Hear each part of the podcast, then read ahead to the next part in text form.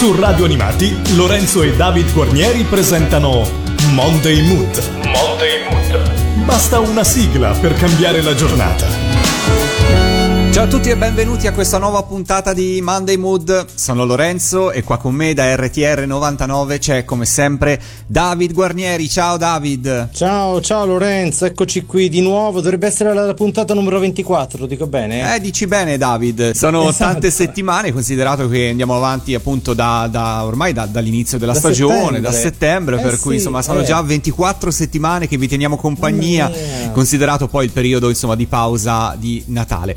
Noi noi siamo qua per eh, così farvi ascoltare tanta musica, farvi ascoltare sigle della programmazione di Radio Animati che magari vi possono essere sfuggite o che magari non, eh, non, non vengono spesso richieste nei programmi come quello di, eh, di, Pellegrino, di Select. E quindi insomma ci siamo noi e scegliamo sigle che si spera insomma possano mettervi di buon umore. Per aprire la puntata di oggi vi riporto nell'estate del 1979, quando la RAI decise di dedicare uno slot del proprio palinsesto alla riproposizione di alcuni film e telefilm classici, definiti dei classici della TV dei ragazzi dell'epoca. L'appuntamento era per le 19.20 di sera nel preserale, prima dell'almanacco del giorno dopo, il mitico almanacco del giorno dopo e ovviamente anche prima del TG delle 20. E fu così che Tarzan, Zorro, Furia, Rintintin tornarono a tenere compagnia ai giovani telespettatori di quest'estate di fine anni 70.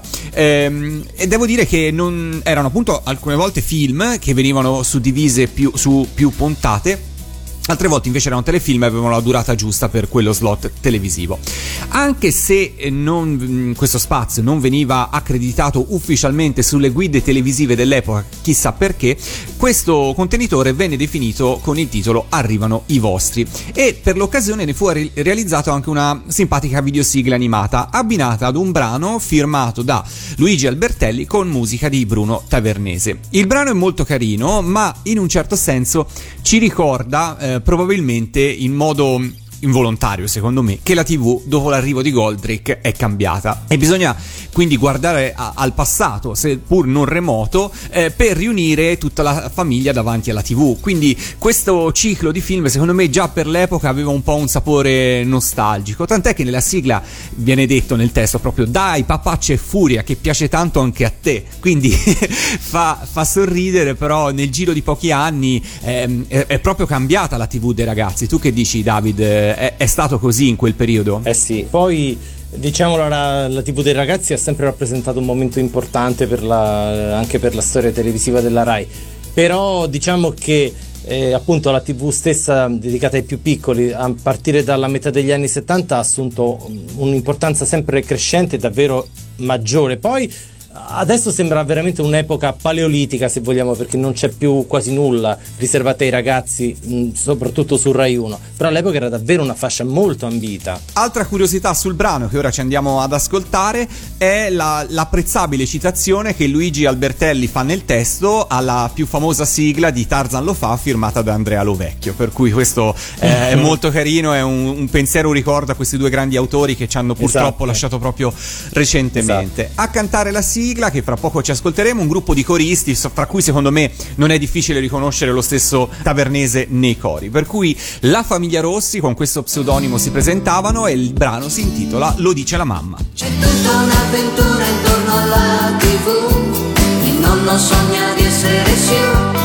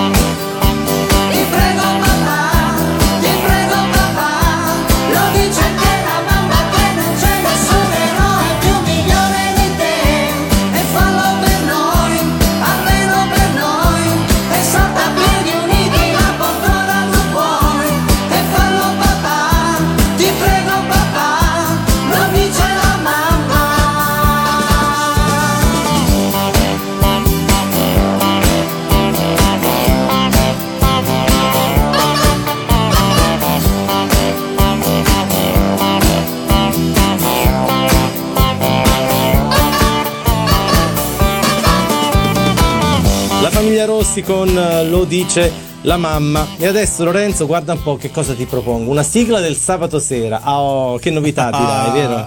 Finalmente il sabato. Guarda, eh. secondo me nelle ultime puntate ti eri un po' distratto dal sabato sera. Quindi sì, secondo me è un piacevole ritorno. In, in, quale esatto. anno andiamo del sabato sera? Andiamo a riparlare di un programma che abbiamo già citato, credo, se non erro, nella seconda puntata di questo Monday Mood. La trasmissione si intitolava proprio Sabato sera ed era la versione del 1967 di Studio 1 2001. Eh, diciamo così, la trasmissione più o meno eh, rimase quella famosa, diciamo, legata agli show dal 1961 al 1966, però sempre naturalmente con la regia di Antonello Falqui, però eh, si cambiò location, tornando alla prima sede storica di Studio 1, quindi si passò dal Teatro delle Vittorie di Roma allo Studio 1 di Via Teulada, sempre a Roma. Sabato sera appunto la versione aggiornata di Studio 1, completamente cambiata anche a livello di, di scenografia, una scenografia originalissima di Zikowski con uno studio tutto bianco con praticamente due mh, fasce laterali occupate dal pubblico e dall'orchestra diretta da Bruno Canfora e così al centro c'erano naturalmente i protagonisti dello spettacolo eh, Mina che era la conduttrice di questo sabato sera 1967 affiancata da Franca Valeri nel ruolo della signora Cecioni, la sora Cecioni, eh, la bellissima Lola Falana, la ballerina esotica che così sconvolse il pubblico con la sua sensualità, e un altro cantante, Colored, particolarmente eh, apprezzato dai giovani in quel periodo, e parliamo di Rocky Roberts, che aveva già avuto un, eh, un, un certo successo interpretando la sigla di Bandiera Gialla nel 1966, il programma radiofonico con Gianni Boncompagni e Renzo Arbore, e la canzone era T-Bird. E appunto la Rai decide di mh, mm, chiamare Rocky Roberts e inserirlo nel cast di questo importantissimo show del sabato sera intitolato proprio Sabato sera senza forse troppa eh, fantasia, però il risultato è ottimo, la trasmissione conquista 18 milioni di telespettatori. Noi quando diciamo queste cifre, no? quando le, le snoccioliamo, sì. ci viene da ridere, no? è vero, è vero, le diciamo con nonchalance, ma per l'epoca erano veramente una roba pazzesca, insomma. Eh. Eh sì, eh sì. E appunto la sigla finale, chiaramente cantata da Mina, l'abbiamo già sentita nelle passate settimane in Monday Mood e si intitolava Conversazione. Questa sera però eh, vi vorrei far ascoltare la sigla iniziale, famosissima, interpretata proprio da Rocky Roberts, il suo successo più grande. E parliamo di Stasera mi butto. Il motivo è firmato da Antonio Amurri che appunto si occupò dei copioni dello spettacolo assieme a Maurizio Jurgens e la musica, manco a farla apposta, sempre di Bruno Canforo, uno shake molto eh, divertente, indiavolato, adattissimo proprio alla voce e alla personalità di Rocky Roberts e la canzone diventa subito un vero tormentone, oggi si usa definire così i, i brani, all'epoca questa definizione forse non si usava, però fu davvero questo, insomma una canzone che tutti, tutti, tutti, dai bambini fino alle persone anziane fischiettavano e cantavano. Ne, ne, nei mesi naturalmente eh, seguenti la trasmissione, che eh, tra l'altro permise a Rocky Roberts di arrivare al numero uno in Hit Parade e come se non bastasse anche a vincere la eh, quarta edizione del Festival Bar, quindi mi sembra mica male come bottino, no? No, mi sembra un grandissimo successo e poi una di quelle sigle o quei brani che è riuscito, nonostante ormai siano passati un bel po' di anni, a restare eh immortalato sì. nel tempo. Sì, sì, cioè anche le generazioni più giovani comunque conoscono e apprezzano un motivo come questo, è diventato anche un modo di dire, stasera mi butto, insomma anche una trasmissione televisiva, no? È diventato proprio parte del nostro linguaggio, magari non, uno non conosce tutta la canzone, tutta la sigla, però almeno il ritornello l'incipit, eh, esatto, sì, l'incipit sì. di stasera mi butto lo conoscano tutti. Bene, allora ascoltiamoci Rocky Roberts. Stasera mi butto, stasera mi butto, mi butto con te. E faccio di tutto, e faccio di tutto per stare con te.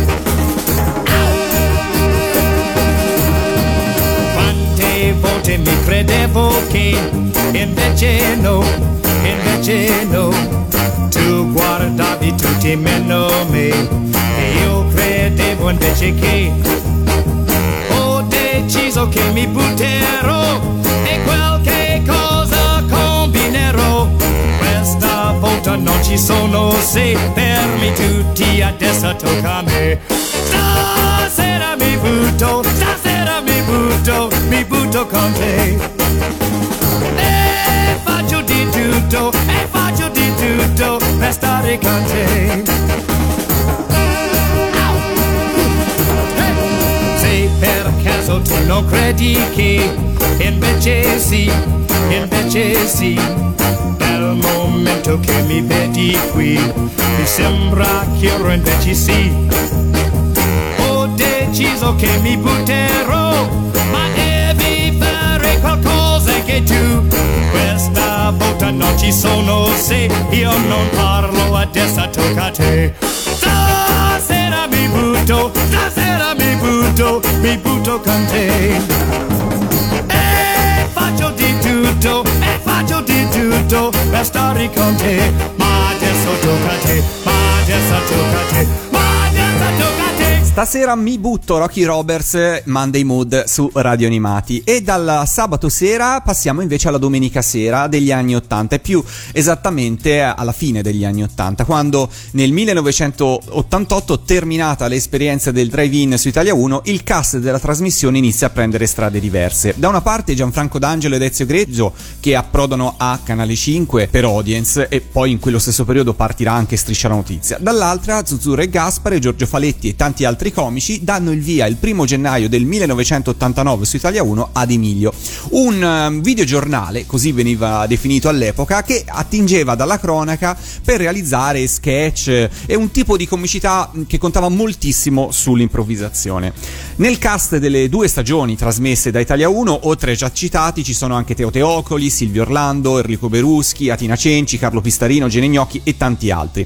Più che sulla satira politica, la redazione di Emilio punta a trovare le notizie ad una colonna, quelle che possono essere un po' sfuggite ai lettori dei giornali, ma che si prestano benissimo per commenti fulminanti o breve scenette. E il tutto in un clima molto scanzonato, ma devo dire anche eh, forse rispetto al drive-in anche un po' meno goliardico, ecco, diciamo così. Ampio spazio invece viene dedicato allo sport ed essendo la TV commerciale all'epoca ancora registrato, come si faceva per poter parlare dello sport la domenica sera? Veniva registrato il gran parte del programma programma il sabato. La domenica, pochi minuti dopo la fine delle partite, si registrava l'inizio del programma, quindi si attendevano i risultati della schedina per registrare la prima parte. Veniva tutto montato e poi veniva mandato in onda. Come ho detto prima, tanti personaggi creati dal cast, ricordiamo sicuramente Teo Teocoli nei panni di Macio Camicio e Peo Pericoli e Giorgio Faletti nelle vesti dello stilista Franco Tamburino con la sua immancabile cameriera ad Alpina. Beh, era molto, molto divertente. Devo dire che all'epoca all'epoca anche, questa non vuole essere una critica, o forse sì, anche devo dire le reti Fininvest, ancora si chiamavano così, mh, proponevano dei, dei prodotti, se vogliamo, rivolti al pubblico giovanile, ma anche di grande qualità come questo. Esatto, infatti secondo me la cosa che mh, Emilio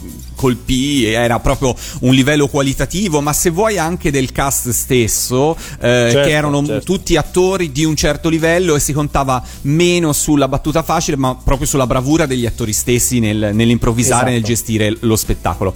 Perché il titolo Emilio? A questa domanda Zuzzuro e Gaspare, che di fatto erano gli autori principali del, del programma, nonché ideatori della trasmissione, rispondevano che non c'era un motivo specifico, era un titolo che era venuto così e che suonava bene. Tra l'altro va detto detto che la coppia di attori milanesi, dopo essersi conosciuta nel giro dei cabaret di Milano, debuttò in tv nel 1978 nel programma Rai Non Stop. E pensate, ho scoperto che all'inizio dovevano essere addirittura un quartetto insieme a Barbara Marciano e Marco Columbro, ma all'ultimo ah. loro due rinunciarono, per cui eh, dovevano formare un quartetto di comici, poi alla fine gli altri due si tirarono indietro e nacquero così, e Zuzzure e Gaspari. Veniamo alla sigla. La sigla di apertura eh, resta a mio avviso una delle più divertenti e iconiche sigle di quel periodo. È stata scritta da Zuzzure Gaspare con Cristiano Minellono e per le musiche Giampiero Ameli e a cantarla è sostanzialmente tutto il cast della prima stagione e secondo me questa resta una sigla intramontabile. Eh sì sì, e poi tra l'altro nell'88-89 devo dire che eh, Italia 1, Canale 5 riuscirono a piazzare tre sigle veramente eh, incredibili a livello di vendite, di popolarità e sono ancora notissime, eh, intitolate appunto Emilio, eh, c'è da spostare una macchina e la notte vola. E la notte vola, sì, sì, tre grandi hits. Noi ci ascoltiamo qua Emilio. Ai ai ai se faccio un figlio, ai ai ai lo chiamo Emilio, sempre meglio di Basilio, se una femmina non so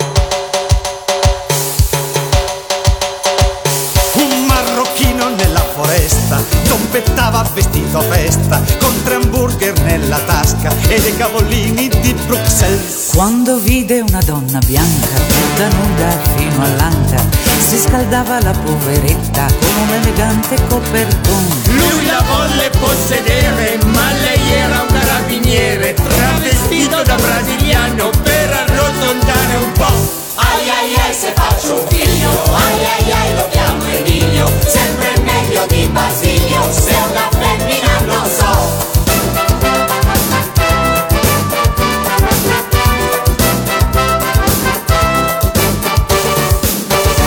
Una monaca un po' foca che soffriva di pelle d'oca. Non amando le calze nere, passeggiava coi colon. Fredericheco tentatore le mostrò le giarrettiere e per fargliele provare la invitò nel suo igloo. Foca per natura, quando è nuda ha paura, senza qualche precauzione, la pelliccia non ti dà. Ai ai ai se faccio un figlio, ai ai ai lo chiamo Emilio, sempre meglio di Basilio, se una femmina non so.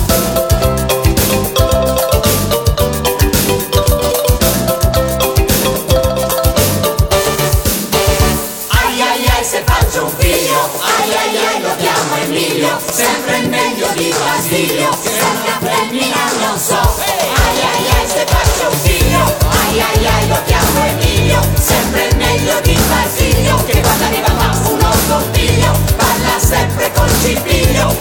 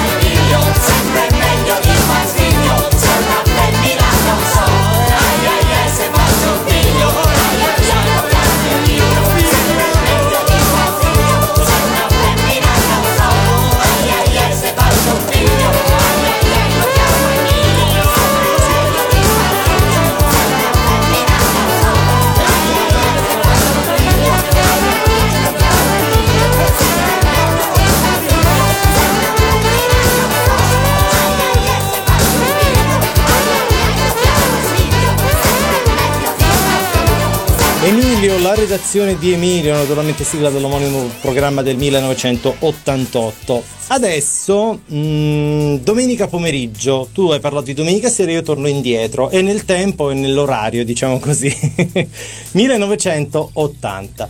La eh, Lotteria Italia, lo spettacolo abbinato alla Lotteria Italia 8081 si intitola Scacco Matto. Anche di questo mi pare abbiamo già parlato. Mi sembra proprio di sì, ascoltando la canzone di Laura Troscele e Pippo Franco. Sì, Scacco Matto. bravissimo, è vero. Il programma abbinato alla Lotteria Italia ha avuto per tanti anni anche un, un appendice pomeridiano inserito all'interno di Domenica In che solitamente veniva chiamato Fantastico Bis, ma cambiando anche il programma nel 1980 legato alla Lotteria Italia cambiò anche il titolo della trasmissione appunto eh, sempre inserita all'interno di mh, Domenica In con Pippo Baudo. Appunto il programma anteprima di Scaccomatto si intitola Fuori 2, ideato da Adolfo Perani, appunto condotto da Pippo Baudo. All'interno di questa trasmissione vengono selezionati i concorrenti che poi avrebbero partecipato a Scaccomatto, la trasmissione eh, abbinata alla Lotteria Italia 80-81 appunto con Pippo Franco, Laura Troscel e Claudio Cecchetto.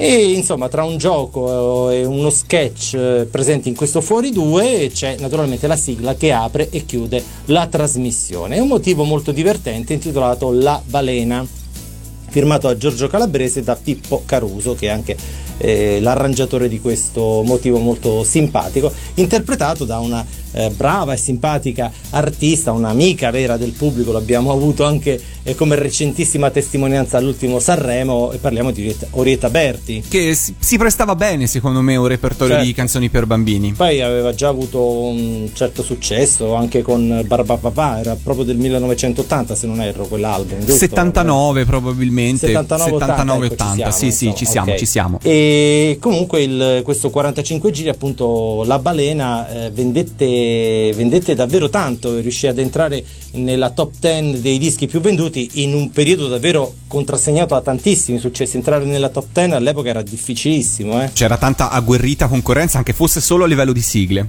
Esatto. E, ehm, tra l'altro, una cosa curiosa: sul 45 giri che uscì per l'etichetta Cinevox la balena viene eh, così attribuita alla trasmissione televisiva Domenica In. Chissà perché, forse non avevano ancora avuto il titolo effettivo quando appunto stamparono il 45 giri. Chissà, magari per far più richiamo sul 45 mm. giri, per dare più... però può darsi, non lo so. Può darsi. Oppure magari un cambio all'ultimo? Potrebbe anche essere, potrebbe anche essere, sì sì, eh, chissà, bisognerebbe chiederlo a Orietta Berti, chissà se se lo ricordo, non penso. Non penso, non penso. non penso. Vabbè, ascoltiamola che comunque è molto molto piacevole e divertente. Come grande e come grossa la balena Porta undici trichechi sulla schiena, ha un sorriso di sei metri la balena ed una cosa buffa in più, la doccia che dal basso sale su, verso il polo dove vive la balena. Per sei mesi il sole spunta a malapena, non esiste un trampolino, un'altalena, e bene o male esiste chi non è felice di restare lì piccolo esquimese di stare in un igloo e avere freddo non ne poteva più. Con il pollice per aria un ghiacciaio cavalcò e un passaggio che passava domandò. E la balena si fermò e a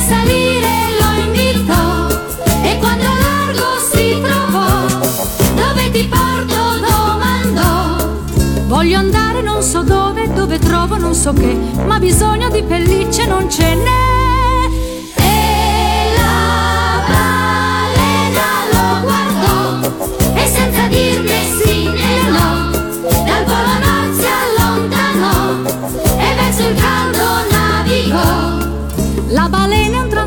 e che non si ferma mai, senza elica, timone marina.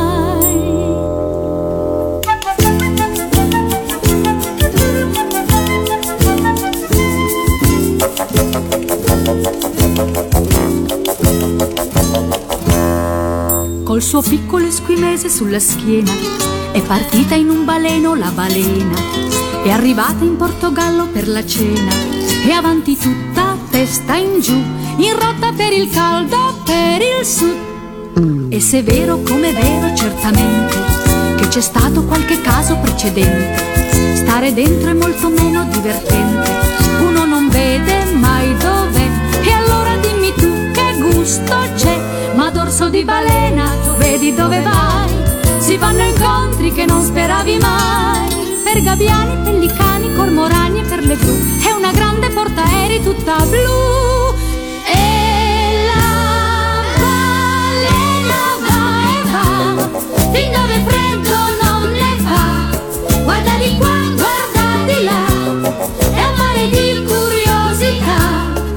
Dallo zorro delle azzorre per un pelo si salvò e canari e canarini salutò.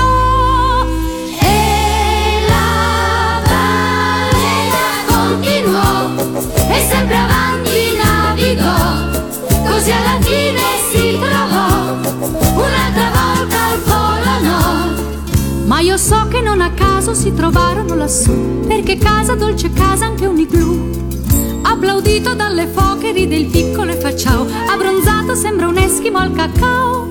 Sbuffa e parte la balena, dove vada non si sa, forse stanca e a dormire se ne va. La domenica di tanti anni fa con Orietta Berti e la sua balena. Continuiamo a scorrere la playlist di Monday Mood e parliamo dell'inchiesta del commissario Megre con protagonista Gino Cervi nel famoso commissario nato dalla penna di George Simenon. Più volte abbiamo ascoltato sigle qua su Monday Mood e devo dire che hanno riscosso anche un certo interesse, ci avete chiesto di trasmetterle tutte, per cui piano piano ci arriveremo. Oggi vorrei parlarvi dell'ultima stagione di questa fortunatissima serie, la quarta, trasmessa dalla Rai nel settembre del 1972 a distanza eh, di tre anni dalla precedente. Il successo della serie e la bravura del suo cast di attori sono arrivati anche oltre Alpe. Eh, pensate un po', e hanno persino creato qualche imbarazzo in Francia, dove Simenon si è lasciato sfuggire, testuali parole, nessuno dei Maigret finora portati sullo schermo o sul teleschermo è perfetto, ma il migliore è Cervi apriti cielo perché Mm, Jean Gabin certo. ovvero il più Eh. celebre Maigret cinematografico non l'ha prese benissimo come potete immaginare però fu una grandissima soddisfazione per il nostro Eh, Gino direi. Cervi tornando all'Italia l'attesa per la quarta stagione è alta anche perché le altre avevano catalizzato di fronte allo schermo una media di 14 milioni di telespettatori torniamo a parlare appunto di indici d'ascolto stratosferici dell'epoca ma ancora più importante era eh, l'abbiamo detto l'indice di gradimento del 78% pensate un po' Tuttavia, la serie precedente, quindi la terza stagione, aveva lasciato un po' spiazzati i telespettatori perché fu scelto di ambientare le vicende nella Francia attuale di quel periodo e non quella del- degli anni 30 del Novecento. E questo fatto aveva tolto un po' di quel fascino di Parigi del passato e l'indice di grandimento era leggermente sceso. Per la nuova stagione si girano tre episodi divisi in due puntate in cui si respira sempre un po' eh, questa, questa sensazione della serie che sta per finire con il protagonista non solo intento a risolvere i casi ma anche a confrontarsi con un mondo moderno della polizia che inizia a sfuggirgli di mano. Insomma ci ci sono proprio approcci diversi e si vede questo contrasto. Non a caso l'ultimo episodio si intitolerà Maigret in pensione. Nonostante questo al debutto televisivo del 1972 sia il regista Mario Landi che Gino Cervi non si sbilanciano sulla possibilità che possa esserci una quinta stagione magari basata sulle memorie di Maigret. Cervi all'epoca dichiarò anche, anche questo è molto, molto carino, l'ho recuperato da un vecchio, eh, un vecchio giornale. Forse Maigret è tra tutti i personaggi che ho interpretato quello che prediligo e che amo di più. Ho voluto bene a Peppone vicino a Don Camillo, ma Maigret lo sento mio. Forse se non fossi stato Gino Cervi avrei voluto essere Maigret. E quindi insomma una bella dichiarazione di, di amore per il personaggio da, da- da parte del suo interprete. Purtroppo però un seguito non ci sarà, anche perché Cervi nel 1972 ha 71 anni ed inizia a essere anche un po' poco credibile un- nei panni di un commissario ancora in servizio e in più, ahimè, il 3 gennaio del 1974 eh, scomparirà, quindi solamente due anni dopo. Parlando della sigla della quarta stagione, che fra poco ci ascolteremo, c'è una scelta particolare da parte della casa discografica che se ne aggiudicò la realizzazione, ovvero affidarla a grandi autori, ma di scommettere su una sconosciuta cantante marchigiana. Questa Amanda eh, da più parti viene accreditata come una cantante marchigiana, ma io personalmente, David, non so se tu sai qualcosa di più, non so molto più di lei. No, Bella voce, no, no. aveva fatto un 45 giri prima di, eh, di questo, però sostanzialmente mm, poco più e anche poco oltre. Due i brani, uno si intitola Se non ci sei tu, ehm, e pur essendo stampato sul lato A era la sigla di chiusura ed era filmata da Claudio Mattone e da Mario Landi. Sul lato B, invece, troviamo la sigla di apertura che fra poco ci ascolteremo, intitolata Il respiro di Parigi, firmata da Dario Farina, Franco Migliacci e Piero Pintucci, per cui vedete grandissimi autori che poi affidano questo brano a una cantante bravissima perché ha una bella voce però veramente sconosciuta. Quindi eh, ascoltiamocela la sigla di apertura il respiro di Parigi con Amanda Soffia un vento a Parigi stasera, un vento che vento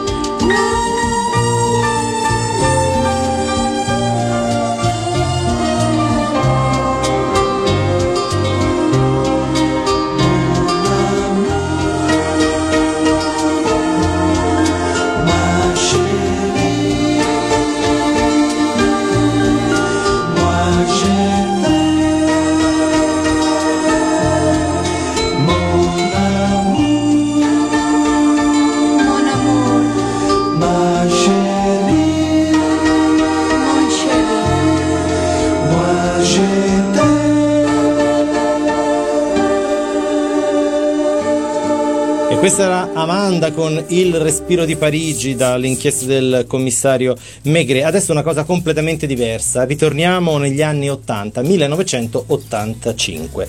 Eh, a giugno appunto di 36 anni fa esce una rivista, un mensile, eh, un rotocalco molto molto importante che diviene anche un rotocalco televisivo, ecco diciamo così.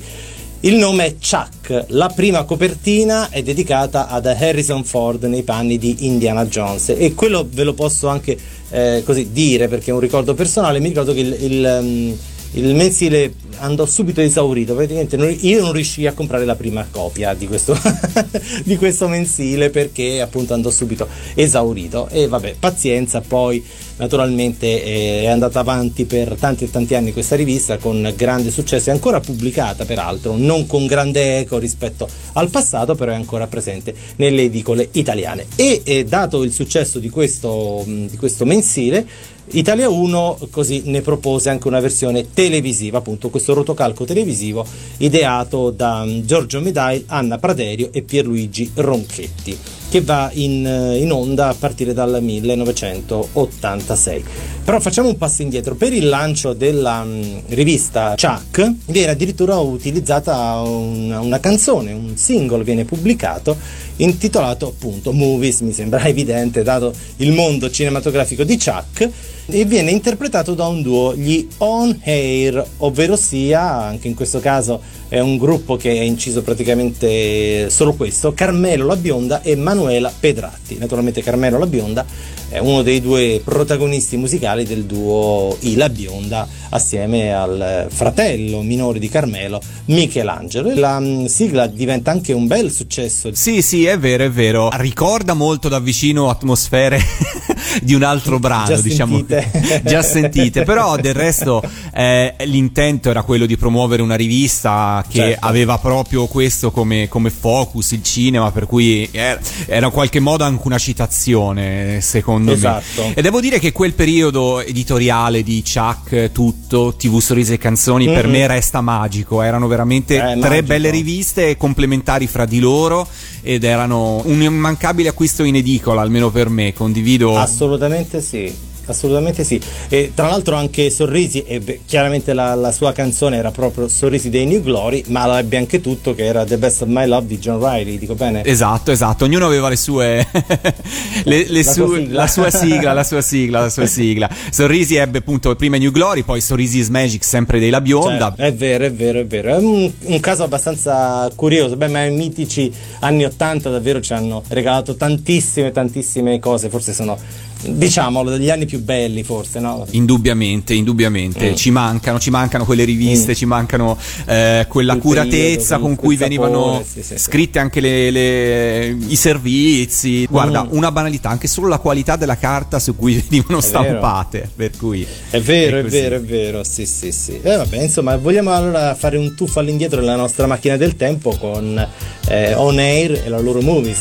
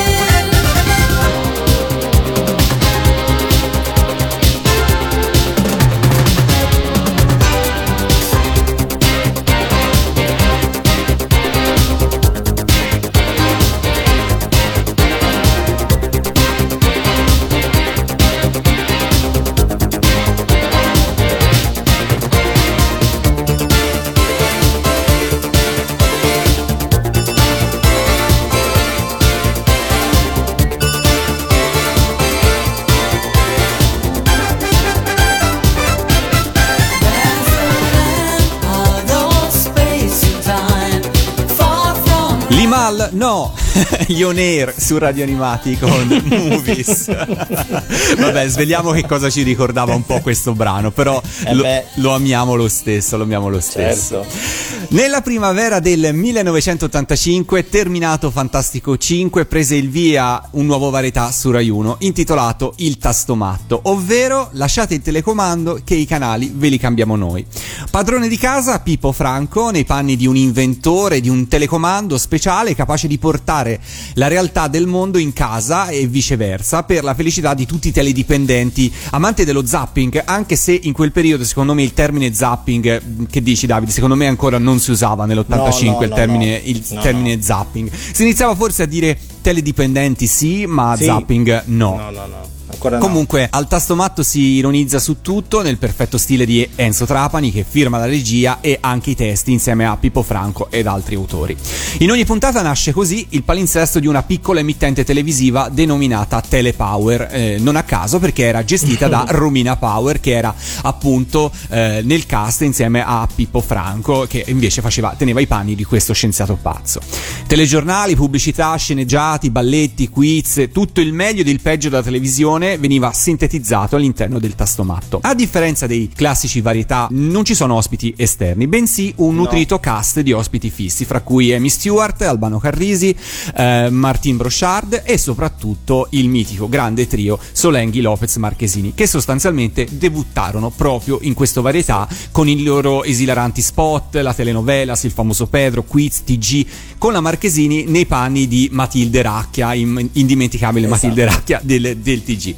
Otto esilaranti puntate eh, che per fortuna incredibilmente sono disponibili su Rai Play, questo ve lo, ve lo diciamo se non l'avete Sì, sì, ancora vero. visti, con una sigla di apertura che fra poco ci ascolteremo intitolata Fuffi Fuffi ed interpretata da Pippo Franco.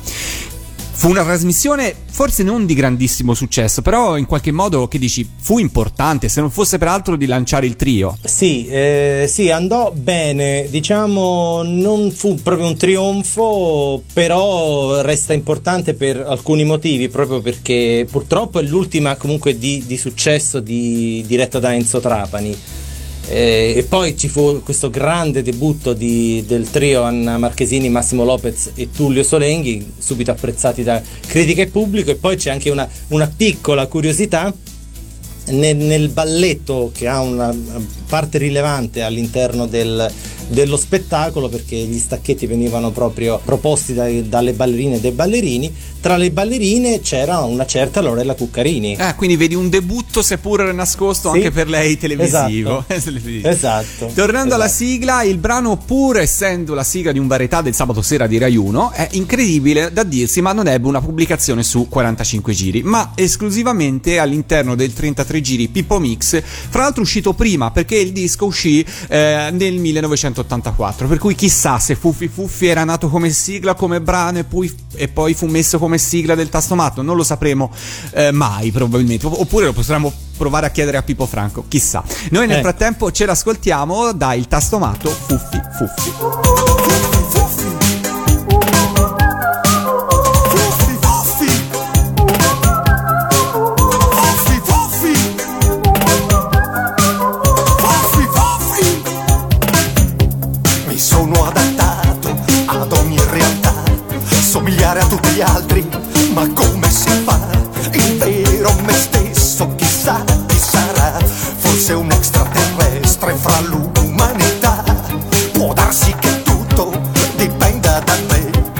Nessuno mi dà retta, chissà poi perché.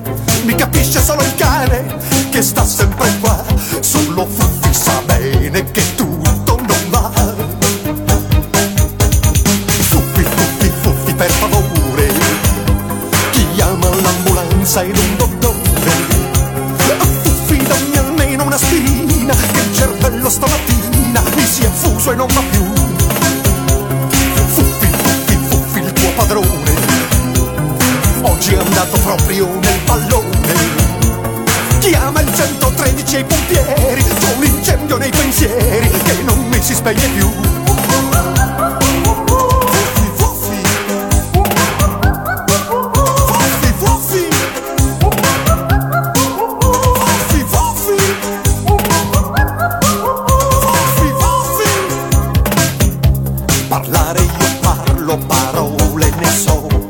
Parlo pure per telefono, gli altri però si capiscono fra loro. E invece io no, c'è chi può e chi non può. E io forse non può.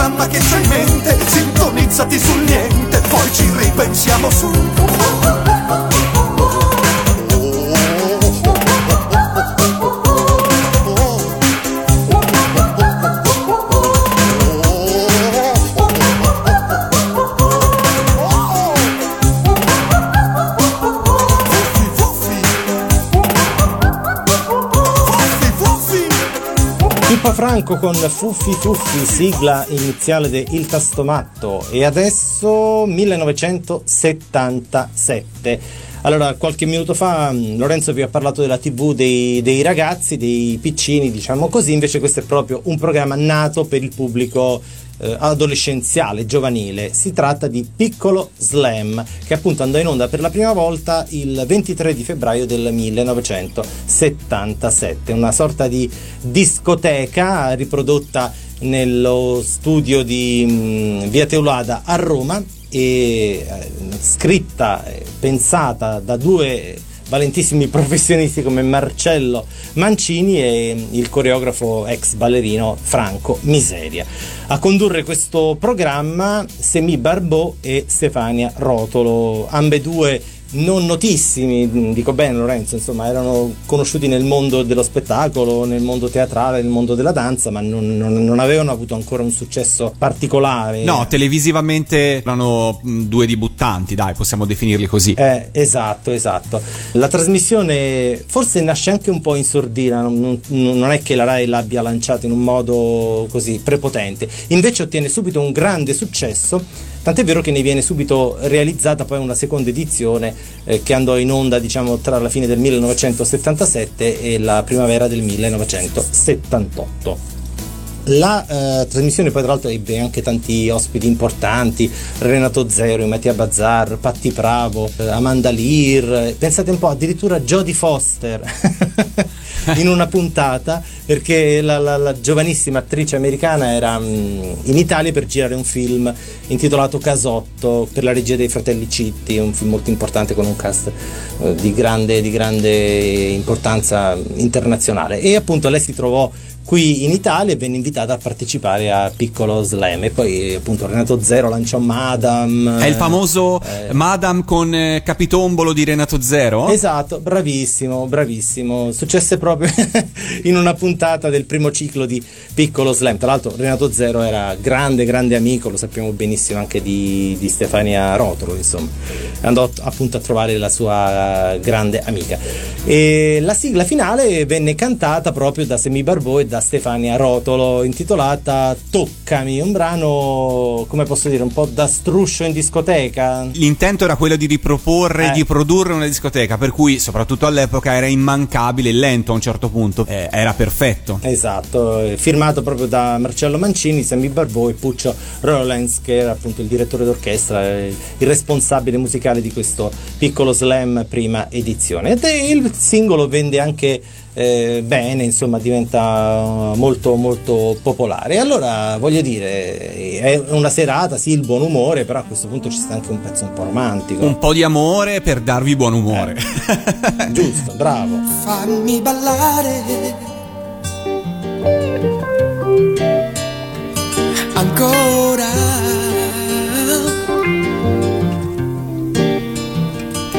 Fatti sentire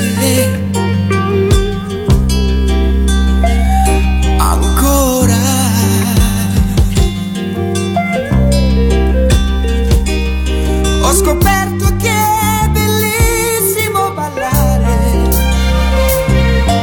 piano più piano, ancora più piano.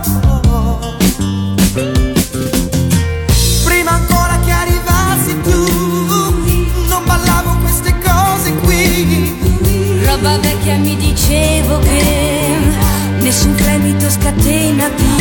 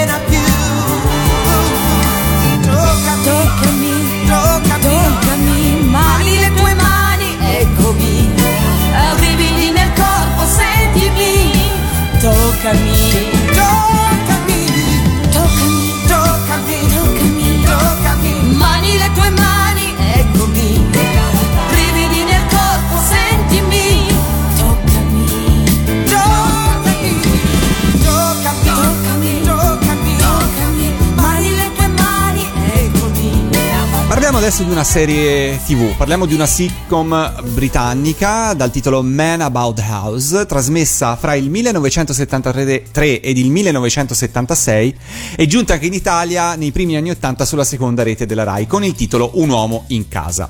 Le vicende cominciano quando le giovani Chrissy e Joe organizzano un party in casa per salutare la loro coinquilina ed il giorno dopo ritrovano Robin addormentato nella loro vasca da bagno che- e questo già fa abbastanza sorridere. Decidono comunque di farlo restare a vivere con loro data anche la sua grande abilità nel cucinare. Per non creare però dissapori con i proprietari di casa, la famiglia Roper, eh, si decide di dichiarare che Robin è gay. E da questo punto le vicende narrative si sviluppano per 39 episodi e anche un film tv eh, rimasto però inedito da noi qua in Italia. Anche se questa serie forse non è rimasta eh, così importante da noi, così conosciuta, resta però a livello diciamo globale importanti per diversi motivi. Prima di tutto gli spin-off.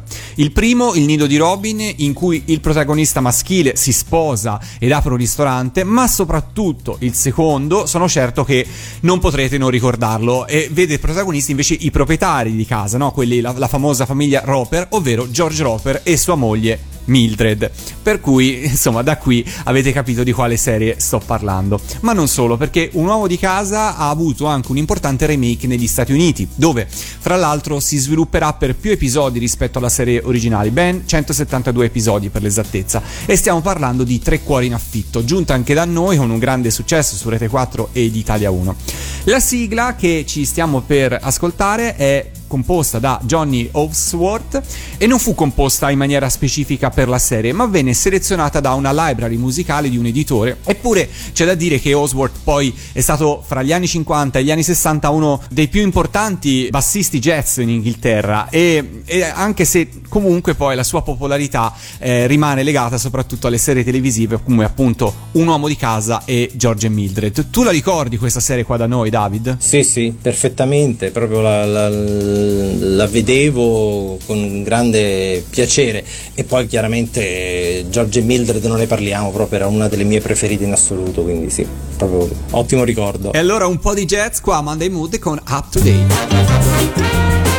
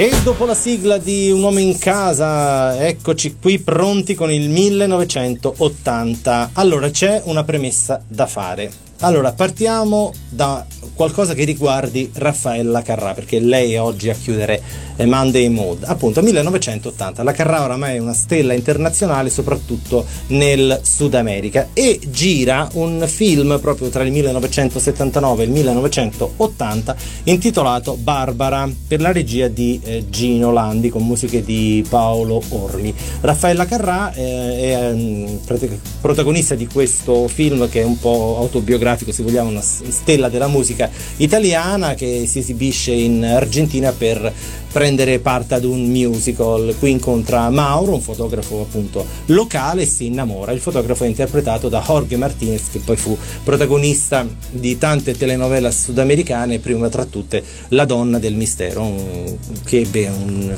notevole successo anche in Italia. Allora, questo film di Gino Landi ebbe un grandissimo successo in Sud America, ma non è mai approdato in Italia, anche perché, voglio dire, basterebbe vederlo. Eh no, ma io infatti qui vorrei spendere due parole su Barbara. vai, vai. Andate a, vede- andate a vederlo perché è fantastico. Beh. È sostanzialmente in super sintesi Raffaella Carrà che con dei colpi di danza eh, fa come Bud Spencer. Esatto. Così. Sgomina, sì. Mm, delinquenti, insomma, con spaccate, con sì, sì, sì, sì, così. Invece di usare la pistola alla Clint Eastwood o le mani come Bud Spencer, lei ha colpi di, di danza, diciamo così.